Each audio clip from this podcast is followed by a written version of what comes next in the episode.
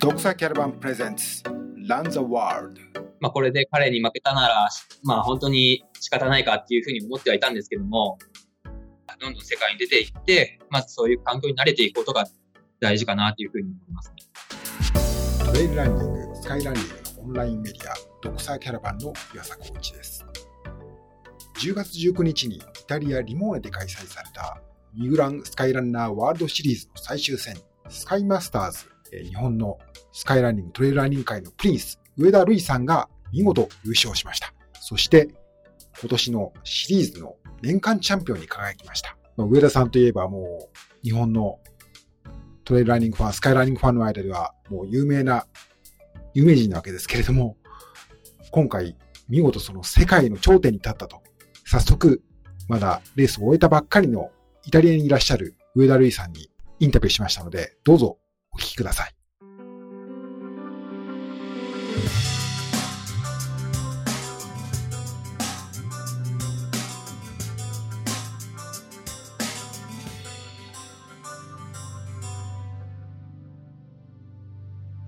上田瑠衣さんです、えースカイマスターズ、スカイマスターズ今日開催されまして、見事優勝、そしてシリーズチャンピオンとなった、まさに世界の頂点に立った上田瑠衣さんです。おめでとうございます。ありがとうございます。もう正正直ね、ちょっと、あの、驚いたし、感動したし、まあ、本当にみんな喜んでるところなんですけれども、まあ、今日のスカイマスターズ、どうでした？手応えとしては、まず最初の終えてみた一言、思う通りのレースになりました？今回レース全体を通しては、本当に、あの、過去一番のパフォーマンスができたと思います。はい。で、上りも全部プッシュできましたし、下りも本当に自分仕様では本当にうまく下れたかなっていう感じではありました。今回のまあコースは、まあ、リモーネエクストリームってまあ非常に有名な、スカイライング有名な、こう、まあ、毎年このシーズン終盤にあるレースですけれども、まあ、今回はそのリモーネのコースを使って、まあ、こう山、こう、上りをさらに増やして、コースもちょっと伸びたような特設コースですよね、今回新しく作られた。コースで、はい。27キロで2600メートルのバーチカルゲインという、すごい数字な、どうでした？やっぱり今まで経験した中でも相当な、そういう意味ではまあ、こう、上りの厳しさっていう意味ではコースだったと思うんですけど、そういう意味ではまあ、十分研究してのぼのぞ望めたっていう感じなんですか？まあ、今回、あのーまあ、早めについてしっかり入念に質問することもできましたし、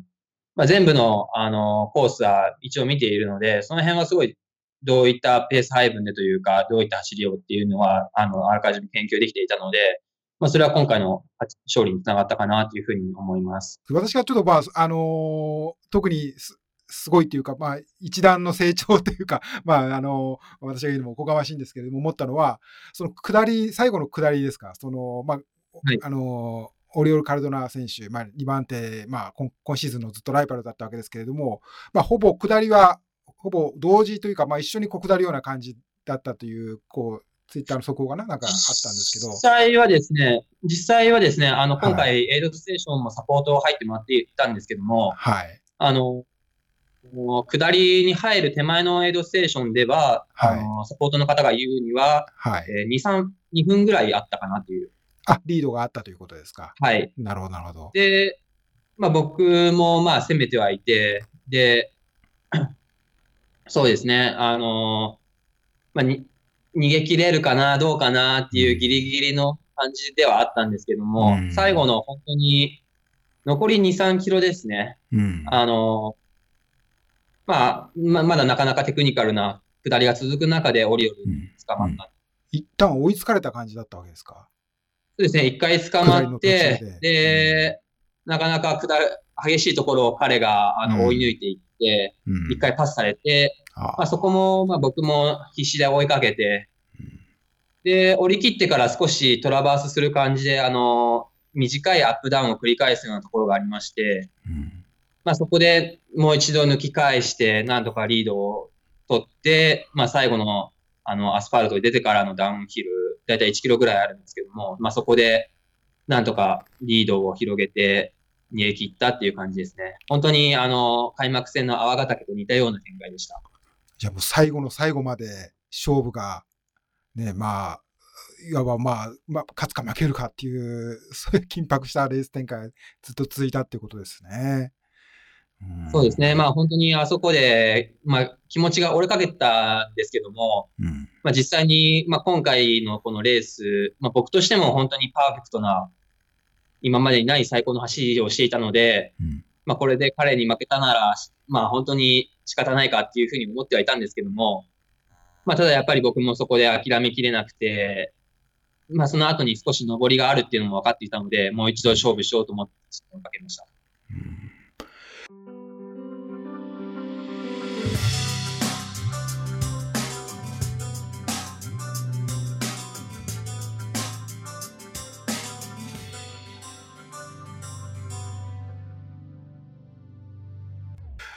まあ、で、下りはまあ、この、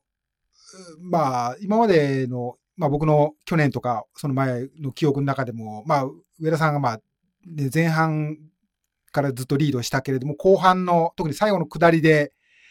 えー、まあ、先をあの譲ることになるっていう展開は何回かあったと思います。まあ、やっぱり日本の選手にとって、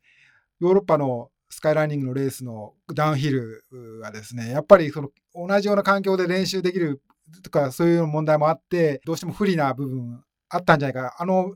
かつては宮原さんなんかもね、やっぱりなかなかその辺は下りは苦労されてたっていう記憶があるので、はい、やっぱそこはずっと課題としてあったと思うんですけど、やっぱり今シーズンはそこ、これまでとは違う自分でも手応え、そこはやっぱり成長したところっていうふうに言っていいんですかね？上田さん自身まあ一番は、そうですね。一番は、あの、上りがすごく強くなったっていう実感がありまして。まあ得意の上りがその分、あの、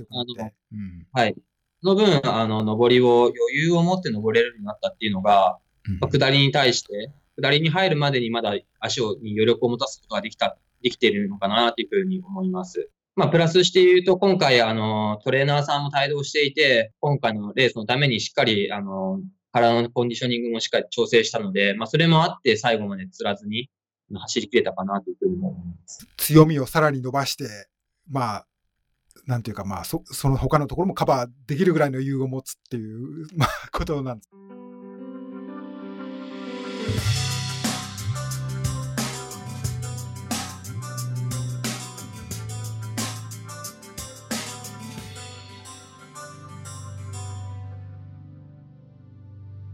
ちょっと思い返せば、今年のこの8月ですけれども、あのー、はい、まあ、マッターホルン、ウルトラックスの直前に、こう、ね、足にちょっと痛、あのー、トラブルというかね、あのー、まあ、違和感あって、マッターホールが出なかったということもありましたよね。まあ、それも、まあ、大きな、なんていうか、まあ、ピンチだったと思うんですけれども、まあ、今回はそこの点は不安はなかったですか？そうですね、もう完全にその、そこで、あの、痛めたところはリカバリーしてましたし、うん、まあ、あの、それがいい休養になったかなという、今回のレース最終戦に向けて。あの、オリオルも、あの、8月はしっかり休養を取ったって言っていましたし、ね、あの、5月トランスバルカニアも、あの、体調不良で DNF してますけども、はい、やっぱりこのシーズン通して、このシリーズ戦を戦い抜くっていうのは、やはり、やはり難しいかなというふうに思いますし、まあ、それを、まあ、今回オリオールもそうですし、あの、ポイント揃えてきたトップ5だとか、あの、まあ、すべての、今回このスカイマスターズの、あのスタートラインに立ったすべての選手、まあ、本当にこの厳しいシーズン戦い抜いたっていうことに、あの、本当に皆さんにリスペクトしたいなという。この1年間は長かったですか？短かったですか？長かったか短かったかで言われると、まあ、終わってみたら、まあ、あっという間だったなっていうふうには思うんですけども、はい。まあ、やはりその、まあ、今回、まあ、余計にあの余分にレースエントリーしていた分、まあ、なんとかポイント揃えることができたのは、本当に保険かけてよかったなというふうに思いますし、うん、で、まあ、レーシーズン後半ですね、マッターホルン以降は、まあ、かなり、あのまあ、当初のシーズン前の目標が、年間5位取れればいいかな、今年はというふうに思っていたんですけども、まあ、やはり、年間トップ目指せるところにつけていただけに、あの、またこのあたりからは、ちょっとポイントが気になり始めて、まあ、ここでやっぱり取っといた方が、後々有利になりますし、で、またホールボーナスレースですしっていうところで、やはり出れなかったことに対しては、あの、少し不安もありました。しかしまあ、そういうのを乗り越えての今回の、まあ、シリーズ、ミグランスカイランナーワールドシリーズのチャンピオンと日本で成し遂げた人はまだいないし、まあ、上田さんも一つの大きなマイルストーンというか目標に多分されてたんだと思うんですけれども、そうですね。ね、あの、見事それを手にした。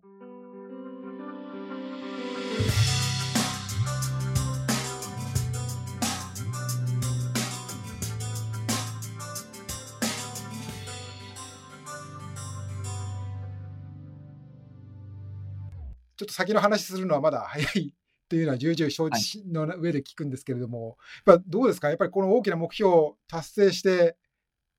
こう、やっぱスカイランニングっていうものに向かい合う次なる目標みたいなものは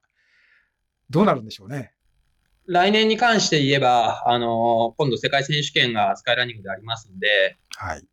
そこをまあ一番の目標に置きたいなというふうには思っています。で、まあ、シリーズ戦は、あのまあ、出れる範囲で出て出ていって、まあ、ディフェンディングチャンピオンとしてまた、あの今度はマークされる側なので、まあ、より一層勝つのが難しくなってくるのかなというふうに思いますけれども、まあ、そういった中でしっかり、あの、スカイランナーワールドシリーズでも、また、えー、勝利を重ねていけるように頑張りたいなというふうに思ってます。まあ、最後に、この日本のまあ、スカイランニング、あるいはトレイルランニングに関わる人、あるいはそこで活躍しようというふうに目指すいろんな人いらっしゃるし、多分上田さんもそういう一人からいろいろとアドバイス求められたりすることもあると思うんですけれども、そういう日本で見てるファンの方、あるいは上田さんに続こうとするような方に、こう上田さんの立場から、なんか続く人へのメッセージみたいなもの、なんかあったりしますか？やっぱりその世界に出てみないとわからないことはすごい多くて、で、まあ僕自身も、まああの海外のレース出るようになったのが2015年からですけども、